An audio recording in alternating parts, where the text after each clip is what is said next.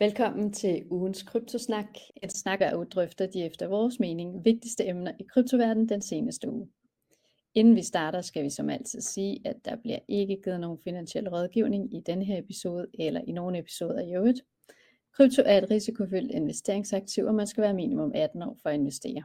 Og til sidst, så er det vi udtaler os om udelukkende personlige holdninger og meninger, og ikke udtryk for andet end vores egne tanker og idéer.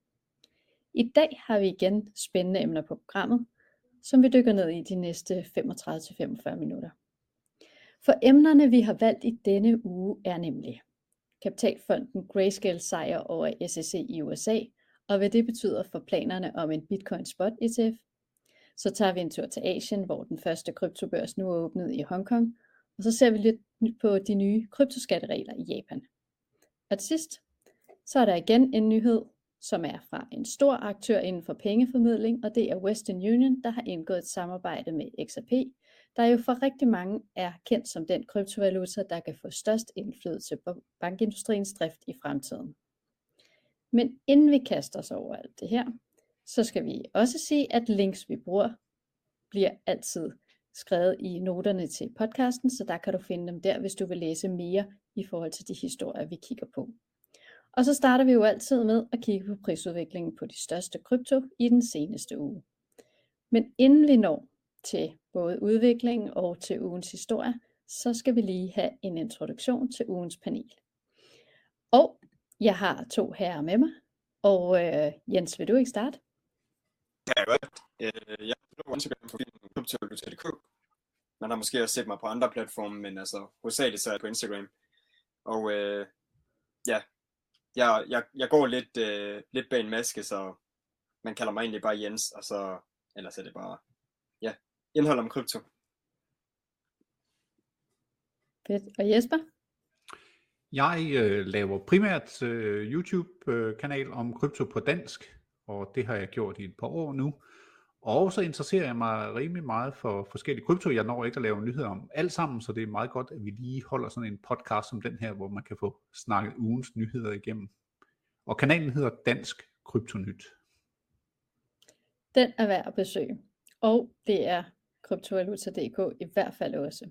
Jeg selv hedder Karina, og jeg er landeschef i Danmark for Nordens største kryptobørs, Firi. Og med det på plads, så tænker jeg, at øh, det er tid til at kaste sig over vores øh, top 10 kryptokurser. Jesper, hvad har du til os? Tror jeg faktisk, at øh, han øh, røg af. Det gør han ikke. Så øh, jeg giver ham lige to sekunder.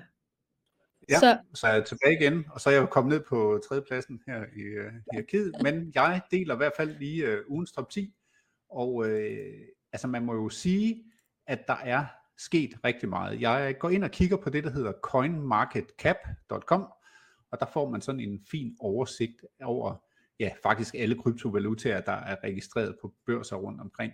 Og da vi forlod den her kryptosnak i sidste uge, jamen så gik der ikke lang tid før, at der kom rygter om, eller ikke bare rygter, men en nyheden om, at øh, Grayscale havde vundet over SEC, og dermed var der en Bitcoin ETF spot på vej.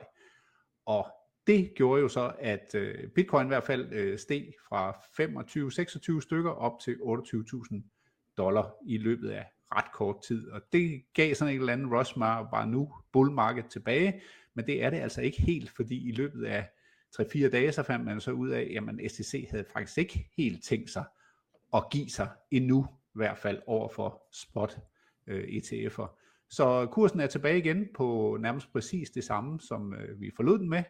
Og hvis man så lige kigger ned over top 10, så vil man så også se, at nede på 10. pladsen, der ligger der en, der hedder Tron, men så på 11. pladsen, der er der kommet en frem, der hedder Toncoin.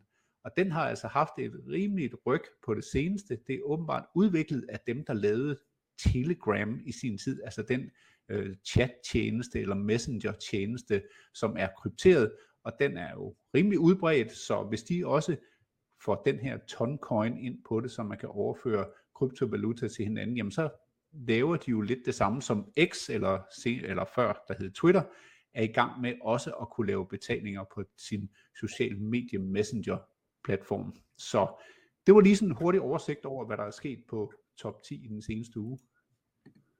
Spændende. Tak for det. Og øh, nu lagde du jo rigtig fint op faktisk til øh, vores første historie i denne her uge, som jo netop handler om hele den sag, som fik øh, skabt lidt bevægelser i markedet, som du nævnte Jesper her i løbet af ugen.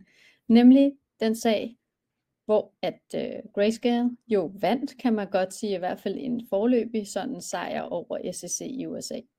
Og kort fortalt, øh, inden vi dykker ned i, hvad det egentlig betyder, hvis det overhovedet betyder noget, så skal vi lige sådan kortlægge lidt, hvad tvisten egentlig gik ud på.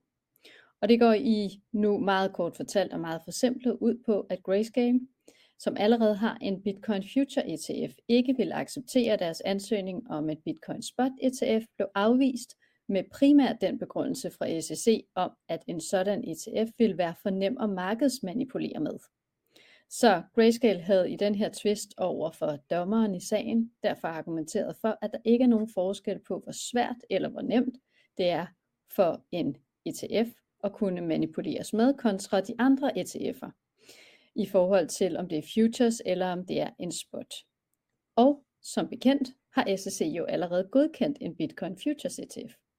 Så lige denne her sag, så fik Grayscale, Grayscale altså medhold i, at dommeren af, at SEC bliver sendt tilbage til at revurdere sit afslag, fordi der faktisk ikke lå nogen faglige argumenter for, at det skulle være nemmere at markedsmanipulere, blot fordi det er en spot ETF. Så uh, man kan vel godt sige, at der åbnede så en dør for, at en godkendelse, altså en endelig godkendelse af en reel Bitcoin Spot ETF, kommer hurtigere end forventet. Eller hvad? Jesper, hvad tænkte du, da du lige pludselig så, at øh, markedet begyndte at gå opad? Jamen, jeg tænkte, hvad sker der? Først og fremmest, og så øh, kan man jo se nyheden øh, komme ud i USA, og der er jo rigtig mange, der kan se, at øh, jamen, øh, hvis det er tilfældet, det her, jamen så må det næste skridt jo være, at de her øh, spot ETF'er på Bitcoin, de bliver tilladt, og øh, det var der jo stor optimisme omkring, indtil ja, netop SEC meldte tilbage, og så øh, den ryger den anden vej igen. Altså, det, det jeg kan forstå ud af artiklen også, det er jo, at JP Morgan har været ret dygtige til at ligesom at forudsige, at den her retssag, den ville Grayscale med stor sandsynlighed vinde. Og det næste, de så forudsiger, det er jo, at man kommer til at acceptere, hvad skal man sige, en pakke eller en kurv af forskellige ansøgninger på én gang, i stedet for at give et selskab den fordel, der ligger i at være de første, der bliver godkendt. Jens, hvad, øh, hvordan øh, tog, altså sådan, hvad tænkte du, da du så det? Altså sådan generelt med, at øh, der var snakket om, snakken om en spot Bitcoin ETF i Amerika, eller hvordan? Ja, men mere det her med, at altså, nu ser vi endnu SEC taber sådan en lignende sag. Hvor hurtigt tror du, det går? Mm. Altså, kan vi se en uh, Bitcoin Spot ETF, sådan, eller er, går der for meget politik i den? Nok lidt nummer to, den nævner der med, at der går lidt for meget politik i den. Øh, men en af de pointer, jeg nok mest er fan af i forhold til det, og det, det, det bliver måske lidt off-topic nu i forhold til det spørgsmål, du stillede, men det er en, en en worthy note, som, som JP Morgan også skriver i artiklen, at, at de allerede har eksisteret i Kanada og Europa. Så for både at connecte til dit spørgsmål, jeg tror ikke, der går meget længe, fordi de netop er accepteret i, i, i de lande. Øh, men på, da, på den anden side, så tror jeg heller ikke, at så mange folk, de forventer, og som JP Morgan også sådan, i quotes noterer, at det kommer ikke til at påvirke prisen så meget, som man måske sådan formoder man kan sige, hypen, der så har været med det, den prisstigning, som Jesper han snakkede om der, altså fra, fra da nyheden kom ud til at starte med, den, ja, jeg ved ikke, om man skal sige, den er måske ikke sådan, men man skal måske ikke bruge den til at vurdere så meget igen. Jeg ved ikke, om jeg svarede på de spørgsmål Så du tænker, direkte. Nej, nej, jamen, øh, nej, men det er fine betragtninger øh, i forhold til specielt det her med, altså som du siger, at fordi at man både, altså et argument er jo, at man har en Bitcoin Spot ETF både i Canada og, og i EU, og det har ikke rykket prisen synderligt, så hvorfor skulle det være anderledes, bare fordi der kommer nogen i USA? Ja. Øh, det er noget andet. Jesper, oh, sorry. Ja, sorry. ja. Nej, bare kom Jens, bare gør det. jeg har med at afbryde. Sorry. Men, øhm, Sådan er det, når man har meget på hjernen. ja. Giv den, giv den Men det er fordi, jeg har hørt et, øhm, jeg tror, jeg har hørt afsnittet færdigt, men det er fra en anden podcast, og jeg vil ønske, at jeg lige kunne huske præcis, hvilken podcast det var, men det var en Bitcoin-relateret, er overbevist om. Men argumentet går egentlig på, og jeg kan ikke huske, hvem der sagde det, og hvad han var, altså hvilken, øh, hvilken titel han havde osv., men øh, det, der blev snakket om, eller det, der blev nævnt, var, at der er ikke rigtig nogen argumenter imod at skabe en Bitcoin Spot ETF, når der kan være future ETF'er. Altså, altså når der kan være øh, Bitcoin Futures øh, ETF'er. Øh, for, fordi det, det virker bare lidt hyggelig, hvis det skulle være sådan.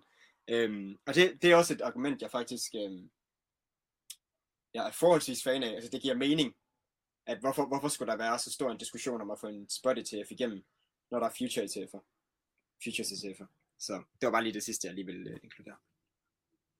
Ja, man kan jo sige, at hvis, hvis det er argumentet, at man ikke kan bruge de samme argumenter, altså sådan på at godkende den ene og til, altså afvise den anden, kunne vi så ende i en situation, hvor SEC siger, hov, jamen det kan vi da godt se, der er I da ret i, vi har da lavet en fejl, da vi godkendte uh, Bitcoin Futures, altså ETF, så vi trækker også den tilbage. Jamen, så vil jeg ikke, så vil jeg ikke kunne tage SEC seriøst i fremtiden heller. Var der nogen? Er der mange, der ikke gør allerede, vil jeg nok hellere sige. Men Jesper, Jesper, er det helt utænkeligt? Vi har jo set mange mærkelige ting.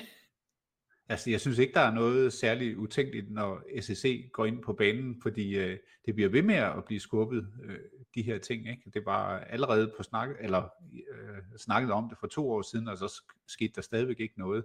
Så altså, jeg, jeg vil sige, at når der går netop politik i det, så kan man ikke, øh, man kan ikke forudse, hvor, hvor der kører hen af. Og øh, ja, det er, det er der i hvert fald gang i nu, men hvis man så går efter, hvad JP Morgan, deres analytikere siger, ikke?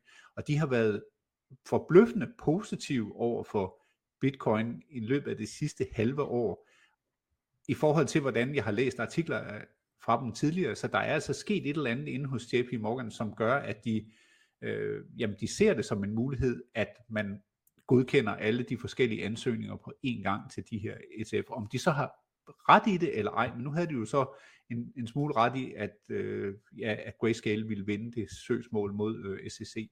Så det, det hælder jeg nok lidt til, at det går den vej, men det kommer ikke til at ske sådan lige med det samme.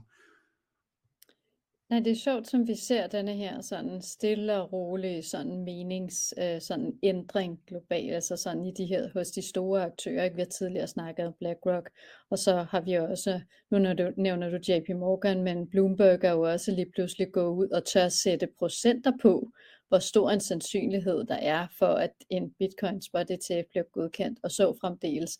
Det er jo altså ret meget mere, end, øh, end vi så for, for bare et halvt års tid siden. Ja, altså jeg synes, det, der, der er positive toner hos de store spillere, yes. som du siger. Og det, det, det er en stor forskel. Bare det, at det i overvejelserne er, er, er en sejr, ser jeg sgu lidt. Altså, det, det synes jeg, det er vildt nok, fordi det havde man jo nok ikke engang forestillet sig for halvanden to år siden, at det, at, at det er noget, vi, altså, altså det er overhovedet noget, der vil være på samtale. Altså, så. Nej, nu er det mere et spørgsmål om, øh, hvornår og hvordan, og ikke et spørgsmål om, Øh, og det er jo egentlig en øh, dejlig befriende sådan øh, udvikling, kan man sige, ikke i den gode retning. Ja. Sidste, hvad hedder det, kommentar på den her, inden jeg, vi kaster os hastigt øh, videre til øh, en helt anden verdensdel. Nope. Jeg skal lige huske at sige noget, som jeg har punket os andre for os, at den her det er en artikel inden for CryptoSlate, så man kan lige gå ind og, og læse mere, hvis man har lyst til at læse flere argumenter omkring, hvorfor det er, eller hvilke nogle overvejelser JP Morgan har i, i denne her henseende. Men fra øh, Bitcoin Spot ETF hastigt videre til en nyhed. Første nyhed for vores Asien-udvikling. Det er en historie fra Crypto News omkring Hongkong og den første nu den her en artikel, hvor at Hongkongs første øh, crypto exchange Hashkey lancerer en fond, men hele historien er jo faktisk, at Hongkong gerne vil tilbage og blive det her nye digitale hub, som vi tidligere har snakket om, og de godkendte jo så, der var to børser, som for nogle måneder siden fik godkendelser, øh, og nu er den første så åbnet. Øh, Jens, har du fulgt med i, hvad der sker øh, i Hongkong, og øh, sådan den måske også lidt mere sådan positiv stemning, der er både i Hongkong, men måske også i øh, brede sig ud i resten af Kina? Øh, jeg har ikke fulgt meget med, nej. Jeg kan det ikke passe, at vi har lavet et afsnit før om det også? Øh, jo, i forhold vi har til, haft det op at vende Ja, det var i forhold til lovgivning eller noget med i Kina, ikke også? Så forbandt vi det på en eller anden måde. For, øh, men nej, jeg har, ikke fulgt, jeg har ikke fulgt mega meget med, men jeg synes, at nyheden sådan generelt, igen, nu det er ikke, nu, det er ikke, det er ikke som om, at det er noget, man ser på prisudviklingerne, altså de her nyheder, men det er sådan lidt, øh, det er, øh, det er mere en nyhed om, at det, det, det er mere en nyhed om vision, hvis man kan sige det. Altså det, det er mere sådan hele visionen for, for Hongkong og, og, og det asiatiske område, som allerede er i forvejen booming, vil jeg, vil jeg jo så mene, altså med, med, med krypto, hvis man, hvis man lige fjerner Kina fra snakken lidt. Øhm, men ja, mm. det, det, vil, det vil være min 50 cent, hvis det skal være ud over øh, artiklen. Jesper? Altså, det jeg hæfter mig ved, der sker, det er, at, øh, at øh, de prøver at lave den her crypto exchange, eller lave den her crypto exchange, hvor der er meget bedre øh, samarbejde med banker, sådan at man kan komme ind og ud af krypto, og så over i fiat igen. Og det er jo meget afgørende. Eksempelvis hvis man vil overføre større beløb, eller øh, ja, lave forskellige ting med krypto, at du kan nemt komme ind og ud, fordi det er jo stadigvæk et spørgsmål, jeg tit får, jamen kan du overhovedet sælge din krypto, og så få rigtige penge, hvis du skulle gå ud og ske og tjene lidt på det på et tidspunkt. Kan man så overhovedet det? Og det er jo ikke kun, altså Danmark, det har været vanskeligt nogle gange at gøre, og øh, det er blevet meget nemmere, heldigvis. Men øh, jeg kunne forestille mig, at sådan noget som Hongkong, at det er noget, der skal op og køre. Man skal have den der tillid mellem bankerne og så kryptobørsen, for at det fungerer. Ja, jeg ser det også som om, at øh, man starter sådan med at lægge et fundament. Øh, og den, øh, hvad hedder det, kryptobørs, for dem som ikke lige kan se artiklen, som vi snakker om her, er en, der hedder Hashkey, øh, som er den, en af dem, som fik godkendelserne, og som nu er launchet i forhold til at tilbyde kryptoinvesteringer for retail, hvilket jo ikke har været muligt for bare et halvt års tid siden i Hongkong. Så udviklingen der, synes jeg, fra man beslutter sig fra at ændre reglerne, til man faktisk giver de første børser godkendelser til at kunne blive registreret som det, til man så faktisk også åbner. Øhm, altså tidsmæssigt, der rykker man ret hurtigt. Øh, det er en af de ting, jeg i hvert fald øh, sådan kigger på øh, og synes øh, er ikke overraskende, fordi at vi ved godt, at når man beslutter sig for noget i visse øh, steder i verden, så går det bare hurtigere end i andre steder i verden. Øhm, og så det andet, jeg be, øh, bemærker, det er også, at man går ikke ud med en masse krypto. Altså man går ud med Bitcoin og med Ethereum til en start. Og så bygger man ligesom derop fra. Det sender jo også, synes jeg, et signal om, at man vil gerne gøre det rigtigt. Kommentarer til, øh, jeg er enig. til det? Jeg er enig. Det, det, det noterede jeg mig også. Øhm, de nævnte jo også noget med øh, i artiklen, tror jeg, noget med, at der er en forholdsvis stor cirkulation, eller volumen, eller et eller andet, at det også var en af sådan argumenterne for det. Så man kan sige sådan, fra forretningsperspektiv, kan man jo sige, at i, ja, det ved jeg ikke, at gå lidt efter det sikre valg, hvis man kan sige det sådan. Ja, måske også i hvert fald det mest kendte. Undskyld Jesper. Jamen det tænker jeg, det er, altså det er der, man må starte, altså hvis man skal have en eller anden form for seriøsitet ind under det, øh, og ikke starte med måske Peppecoin eller sådan noget der, det altså som et helt andet sted. Altså det her, det ser jeg som seriøst, at man gerne vil bygge nogle løsninger med kryptovaluta, og øh, ja, der skal jo noget likviditet ind i markedet også, og, og, og de folk, der investerer i det, det skal heller ikke være sådan noget, der bare forsvinder ud af ingenting, ligesom de der ICO's, der var for nogle år siden, altså sådan nogle initial coin offerings, hvor jamen det var ligesom et dot-com boom, hvor at hele Kina investerede i, og så de der værdier, de forsvandt ud i den blå luft bagefter. Altså det her, det er jo meget mere forsigtigt og meget mere sådan, altså etableret, som man ser ret mange andre steder. Men det er lidt sjovt, ikke? at øh, det er jo ikke nogen, øh, altså der er jo ikke nogen af, altså hvad hedder sådan noget, kinesiske eller asiatiske coins, Altså i hvert fald ikke øh, lanceret endnu, eller planer om det, øh, så vidt man ved. Så man holder det meget, som I også siger, til de store, og der hvor der er volumen. Øhm, hvad tror I, der kommer til at ske? Tror I, man kan blive ved med at holde på denne her øh, sådan meget jeg vil sige, konservativ tilgang til det. Øh, hvis man også frigiver det i mainland China, noget tyder på, at man i hvert fald ikke slår ned på det, og nu må man gerne tale om det og sådan noget, så der sker en udvikling der. Men kan man holde sig til de store, eller vil det blive en øh, børs, hvor man har de store, ja, og så er det ellers bare coins, ikke også? Altså, i, asiatiske coins. Hvis I forhold til udstedelsen af coins, ikke? Ja, ah. altså de, hvad hedder det, krypto, der bliver, der bliver, hvad hedder det, traded ja. på det. Jeg tænker mere i, hvis vi ikke ser, øh, vi ser ikke, vi har ikke set kurserne, som du siger, Jens, rykke sig lige nu. Men hvis vi prøver at lege lidt med, altså sådan fremadrettet, hvad tror I, der kommer til at ske? Den er svær. Den er rigtig, rigtig svær, fordi at Hongkong er jo, er jo, altså, øh, nu skal jeg passe på, hvad jeg siger. Geografi er ikke min stærke side, men Hongkong er jo ikke så stort igen. Øh, og, og, og hvis, det er, hvis det er sådan fokuseret på Hongkong users, så ved jeg ikke, altså det, det nej, det, det tror jeg ikke. Og, og nu, nu er jeg meget glad for, at du sagde, at, at det ikke var finansiel rådgivning, men det tror jeg mm. ikke. Altså, jeg, jeg tror ikke, at det er noget, der kommer til at, altså, så må det, så må det være sådan nogle, altså så må det være sådan under 1% eller sådan noget, men det er jo også svært at sige, det er jo svært at sige med sikkerhed, hver gang, øh, med 100%, altså med 100% sikkerhed, at uh, okay, det var på grund af præcis den her nyhed, at bitcoin lige steg 1%, eller det var præcis på grund af den her nyhed, at bitcoin faldt 1%. Så med det i mente, så nej, jeg tror ikke, at det er noget, der kommer til at være sådan det store sådan, i kryptoverdenen i 2023. Altså det, det her, det vil være en af de nyheder, som man næste år, eller, eller hvis man skal sådan øh, øh, øh kigge tilbage og sådan revurdere for, for, for, for, for 2020'erne, at så Hongkong, den her, den her Hongkong-nyhed, det er en af de små altså, nyheder, sådan umiddelbart. Selvom det måske virker bullish, øh, short term, så ved jeg ikke, altså, jeg synes ikke, det er så stort igen. Øh, det er bare min tanke. Mm. Jesper? Enig?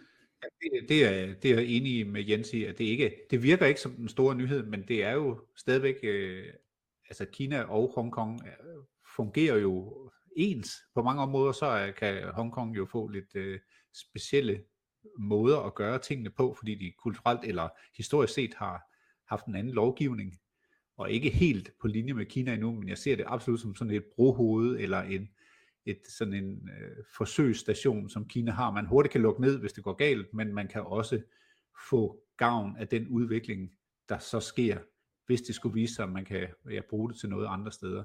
Så, så, så det er, men det er ikke noget, der åbner for hele det kinesiske marked på nogen måde. Det, det, det ser jeg det i hvert fald ikke som. Men der er, noget, der er nogle øh, skinner, der bliver lagt til noget på længere sigt. Ja, der er jeg enig. Altså, jeg tror også, min, min holdning, den bærer nok, den bærer nok også præg af, at, at jeg tænkte, at, at det er, at der skal en meget større nyhed til, for at det sådan kan give, altså for at det sådan rigtig kan give rødder, hvis man kan sige det.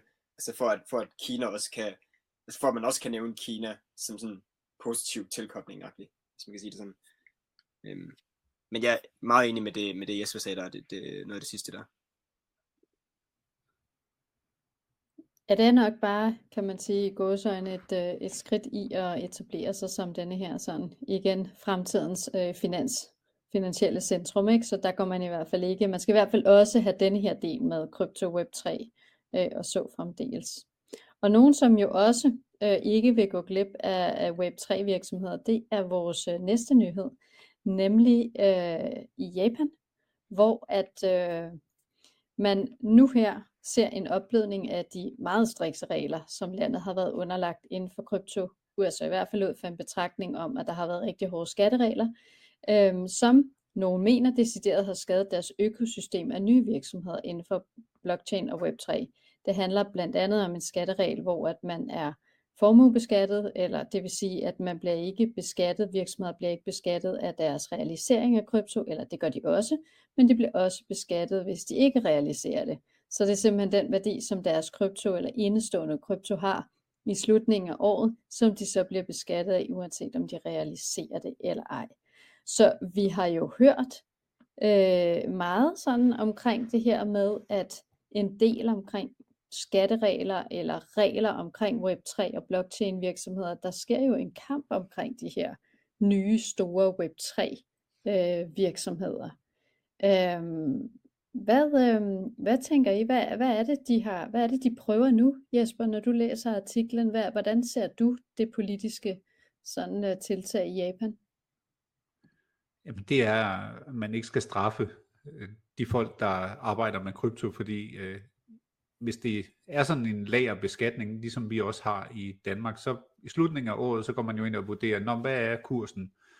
Og øh, jamen, altså, hvis man så har øh, for en million der, så bliver man beskattet af den, og så kan det jo godt gå øh, 6 timer, og så er det blevet nytår, og så øh, står man på den anden side, og så er krypto jo nogle gange meget mindre værd, og øh, der skal du så stadigvæk betale skat af den øh, det beløb, der var på den anden side. Så det er jo sådan noget, hvis du skal arbejde med det her risikable kryptomiljø, jamen altså, så går det ikke rigtigt at være låst af sådan en regel, fordi du kan jo miste så mange millioner på kort tid, så, så det er jo bare ikke attraktivt at, at være i.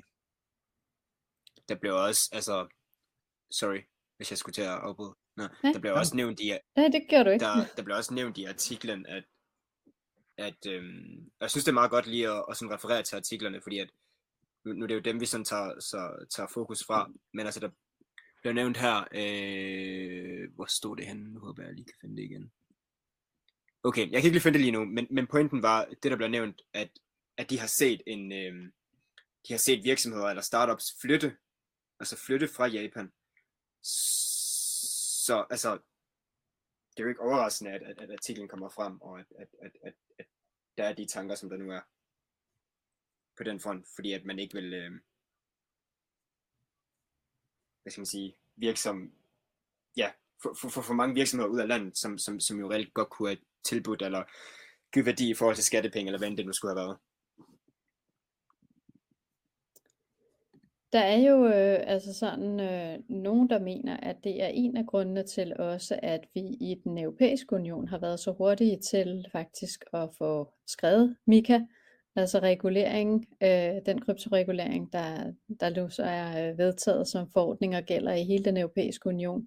At det er simpelthen også et øh, spørgsmål om, at man fra politisk niveau har siddet og kigget på, at de langt de største øh, Web2 virksomheder, øh, enten er fra USA eller Asien. Øh, der er måske nok en enkelt en, der sniger sig ind i blandt top 20 eller noget, øh, som vist nok øh, er Spotify, øh, som kommer fra Europa, ellers så ligger alt andet udenfra. Og det vil man fra politisk hold simpelthen ikke øh, gentager sig i Web3. Så, så det er en af grundene til, at øh, Europa, påstår man i hvert fald, har været så hurtigt til at sige, prøv at høre, vi er klar med reglerne. Her ved I i hvert fald, hvad reglerne er. Øh, og der er ikke så meget sådan øh, uklarhed, som der kan være i andre dele af verden. Men nu lige omkring de her skatteregler, Jesper, hvad tænker du, er der noget af det, vi kan lære måske i vores egen lille andedam? Fordi at øh, vi ser der om nogen også en øh, sådan rejse ud af landet øh, af virksomheder, som bliver store, men bare ikke i Danmark. Altså, som jeg forstår det, at de virksomheder, der rejser ud, i, ud fra Danmark, altså der, skat er jo en ting, fordi det er jo, øh, altså hvad skal man sige, højt beskattet øh, i Danmark, og den anden ting er bare mere klarhed over lovgivning, og det, det er jo nok det, vi savner lidt for, at virksomhederne kan være sikre på, at der ikke lige nogen, der kommer efter dem, og så man kommer ned i noget juridisk, øh, ja, altså sådan noget detalje, som gør, at man kan ja, få en retssag på nakken, og man måske skal betale en masse penge bagefter, som man ikke var klar over fra start af. Og lige nu, der kører der jo også øh, på selve sådan nogle startup virksomheder, så har man, det er ikke, ikke engang krypto, men hvis man giver medarbejdere aktier, eller hvis man øh, får aktier fra firmaet, så bliver man også lager beskattet af det, og så er der jo sådan nogle iværksættere, der lige pludselig står og, og ja, har skabt en virksomhed, som er boomet, og så øh, ved årsskiftet, jamen, så skal man lige pludselig betale mange millioner, og så lige om på den anden side, så, jamen, så er kursen ingenting værd, fordi markedet ændrer sig, eller der kommer en nyhed ud, eller der sker et eller andet, ikke? og så står man med sådan nogle skatte, øh, altså en skattegæld på den måde, og det er da helt klart noget, som skal, skal gøres fair på en eller anden façon, for selvfølgelig skal man betale sin skat, men det skal heller ikke være sådan helt umuligt at gøre øh, i forhold til, hvad det er for en type øh, forretning, man prøver at drive. Jeg tror, du har ret i, at der er, det er nok andre regler også end kryptoreglerne, som gør også, at, øh, at unge virksomheder, når de når og kan se, at de har fat i noget, der kan blive rigtig stort, oftest desværre vælger at, at flytte ud af landet. Um, en helt basal ting kan jeg da huske fra min tid, sådan uh, som uh, da jeg arbejde på CBS, som havde rigtig mange iværksættere sådan inden igennem programmerne, var der, at en helt almindelig ting som at få en bankkonto for en iværksættervirksomhed kan være et kæmpe problem. Og det er selvom, at de ikke skal låne nogen penge. Det er simpelthen bare penge, der skal ind på kontoen. Men fordi at de har en status af øh, ung virksomhed, så er der mange banker, de fleste faktisk, der siger nej tak. Øhm, så det, øh, det har vi faktisk også mistet store danske, dem, nogle virksomheder, der er blevet store efterfølgende. Øhm, så, øhm, ja, så det her er jo bare et ekstra lag oven i kompleksitet. Ja, I forhold til det, så tror jeg som, ikke, det hjælper med, at øh, det hjælper nok heller ikke på det, at hvis, øh, hvis den virksomhed, man gerne vil have en erhvervskonto for, har med krypto at gøre, øh, bare, bare i den mindste forstand. Eller hvad, Jesper? Du tror ikke, det står, det står det får, du får ikke nogen stjerner i bogen der. det tror jeg, du har rigtig meget ret i. Men det er også det, altså hvis man så skulle se sådan skat som en forretning, altså så er det jo også en, så er det jo også en meget stor øh, konkurrence i forhold til, øh, altså hvis man, hvis man skulle vælge land eller øh, vælge andre skatteforhold, som jo så er på grund af landet, øh, for at få en sådan konkurrencedygtig skat, eller hvad man skal kalde det. Altså, der er forholdsvis mange kryptovirksomheder, tror jeg også, der er flyttet eller, eller startet i, i, i Dubai. Nu må du kende mig på det, men ja, altså når, der, der er jo alligevel lidt på spil, altså også, også i forhold til det her med Japan, at, at det er jo nok det, altså det, at man kan mærke det, at, øh, åh, okay, hvor blev alle de virksomheder lige af? Agtigt. Oh, det er jeg sikker på, og jeg tror også, at øh, altså mange kryptovirksomheder er jo også flyttet til Schweiz. Og det øh, handler måske ikke så meget om skat i første omgang. Det handler nok mest om, at, øh, at Schweiz havde deres øh, kryptolovgivning på plads i 2014, så man vidste faktisk, øh, hvilke nogle rammer man havde og skulle arbejde indenfor. Så klarhed øh, er altid godt, øh, ved, og sådan forudsigelighed, hvis det er, man skal starte noget op. Tiden løber, og øh, vi skal i hvert fald nå den øh, næste historie, som vi har på programmet. En historie, som øh, jeg synes ikke har fået nok omtale øh, i, i de her kredse, fordi det er nemlig en historie om, at øh, Western Union med mere end 550.000 lokale lokationer i mere end 200 lande nu har indgået et samarbejde med kryptovirksomheden Ripple og deres krypto XRP. Jeg synes jo, det er lidt en use case. Øh, og jeg behøver ikke engang at sige det, fordi at øh, deres CEO siger jo faktisk, at man er så imponeret over teknologien, som kan forventes at nedbringe deres sådan, tider på transaktioner fra dage helt ned til sekunder, men også forbedre deres compliance øh, og sikkerhed. Øh, det er jo, når man læser det, så tænker man, læste jeg virkelig det? Altså læste jeg, at det, vi snakker krypto, blockchain og lige med bedre compliance og sikkerhed? Øh, det var lige øh, mine tanker. Jeg synes ikke, den har fået nok omtale i kredsene. Øh, heller ikke kryptokredsene, og slet ikke i de store medier. Øh, Jens, tanker omkring den her historie? Øh, den var faktisk også lidt ny for mig. Jeg synes ellers, jeg er ret god til at, sådan, at, at, at, at, at sætte mig i de kredse, hvis man skulle sige det sådan, hvor, hvor alle nyheder kommer ind. Men jeg faldt først over den her nyhed, da du sendte den. Øhm, men jeg ved ikke, om det er fordi, det er XRP og Ripple. Altså, at det er, igen nu er det en, det er en stor kryptovaluta, det er der ikke nogen tvivl om, altså sådan markedsværdimæssigt. Men, øhm, men i forhold til den her Bitcoin Spirit og så videre med decentralisering og så videre, så er det, så er det lidt en omvendt, øh, omvendt sag. Men jeg synes med det sagt, at det er faktisk vanvittigt stort, at, at, at en, en, ja, hvad skal man sige, en traditionel finans øh, har sådan positiv øjne over for utraditionel finans, hvis man kan sige det sådan. Altså hvis man, hvis man kategoriserer blockchain og, og kryptovalutaer som utraditionel finans.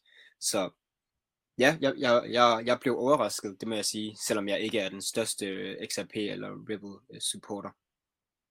Så blev jeg stadig forholdsvis positivt overrasket, fordi det er jo, ja, det i og for sig er, er forholdsvis stort, øh, hvis man skulle sige det sådan, at ja, som sagt, utraditionel finans øh, kigger pænt på, øh, eller traditionel finans kigger pænt på utraditionel finans. Ja, og kan man sige udbredelsen også, altså det er jo en vis størrelse. Hvis man lige vil læse den, så er det inde på noget, der hedder Crypto News Flash. Men Jesper, altså, synes du ikke det er, eller er det bare mig, der tænker, wow, her er der en use case i hvert fald, jeg skal da bruge, når jeg er ude og fortælle om det, fordi den er da svær at overse.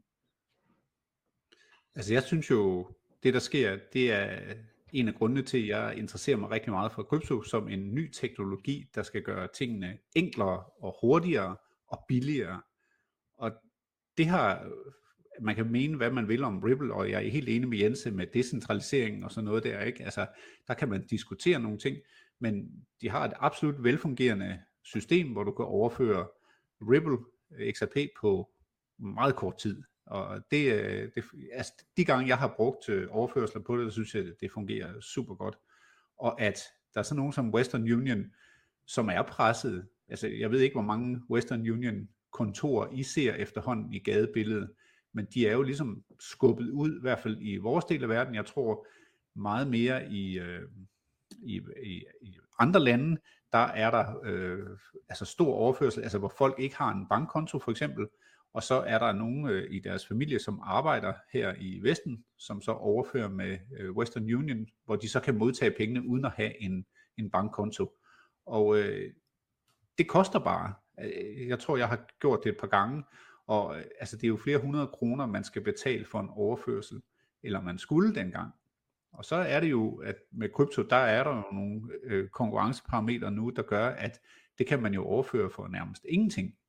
Og hvis man ikke tager den teknologi til sig, og får den indarbejdet, jamen så er man ude af gamet ret hurtigt. Altså, hvis man kigger på El Salvador, så har de jo etableret på Lightning-netværket, hvor de folk, der arbejder i andre lande, kan overføre via Lightning-netværket helt ned til 20 kroner eller sådan noget der. Ikke? Altså små beløb, som førhen ville være blevet spist op af de her afgifter og øh, ja, pålagt alt muligt, hvis man skulle overføre med sådan nogen som Western Union. Og det må man tage ind med krypto, og, det, og det, altså det, det har bare været et mysterie for mig i lang tid. Hvorfor er det ikke sket? Og det er jo selvfølgelig også bankernes modstand og sådan noget der, så det, jeg byder virkelig sådan en nyhed her velkommen, og, og håber, at de når det, Western Union, inden at de er faktisk løbet over inden af nogle andre. Den bøn er i hvert fald uh, hermed videregivet. Uh, Jens, har du nogle uh, sidste kommentarer her til, til denne her? Nej, det har jeg ikke. Andet end hvis jeg lige skulle sådan, øhm, lægge mere vægt på en pointe, som øh, Jesper nævnte. Altså, det er faktisk ret... Øh, det, det, er sådan, det, er lidt en, det er lidt en smuk sådan forretningsrejse, når man ser det sådan lidt, at, at, at, at Western Union er ved at i gå sig gå ned, eller sådan, ja, man, man ser dem ikke så meget, og man hører ikke om dem så meget, og man kan måske tvivle lidt på, om, om, om forretningen egentlig går godt, men så, så, så, så, vil, så vil de begynde at implementere noget, som, ja, igen, ja, igen er lidt utraditionelt, men, men som måske kan sådan hjælpe, hjælpe dem med at stifte en forretning op igen, eller sådan blive mere succesfuld, hvis man kan sige det sådan. Så ja, det, det vil jeg bare lige pointere, det synes jeg faktisk er, det, det, det, det, det, det er flot at tænke på, hvis man, skulle, hvis man skulle sige det sådan.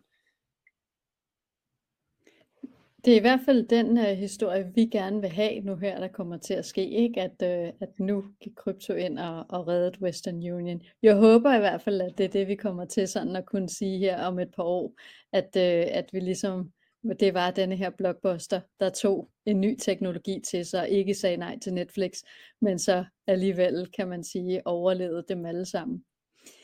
Med øh, de her øh, sidste ord, så øh, løber tiden, og vi har jo været både øh, i USA og i Asien, og, øh, og nu her også rundt omkring med Western Union. Så vi takker af for i dag, øh, og øh, tak til alle jer, der lytter med. Som altid, så kan du kommentere og komme med forslag til emner ved at sende idéer øh, til os inde i som kommentar til podcasten. Husk at følge den, sådan, så du altid får en notifikation hver gang der kommer en ny episode. Tak til Jesper, tak til Jens for herlig deltagelse, og en god dag til jer alle sammen derude. Vi ses i næste uge til endnu en dag eller en episode med ugens kryptonyheder. Ha' det godt. I lige måde. Tak. Hej.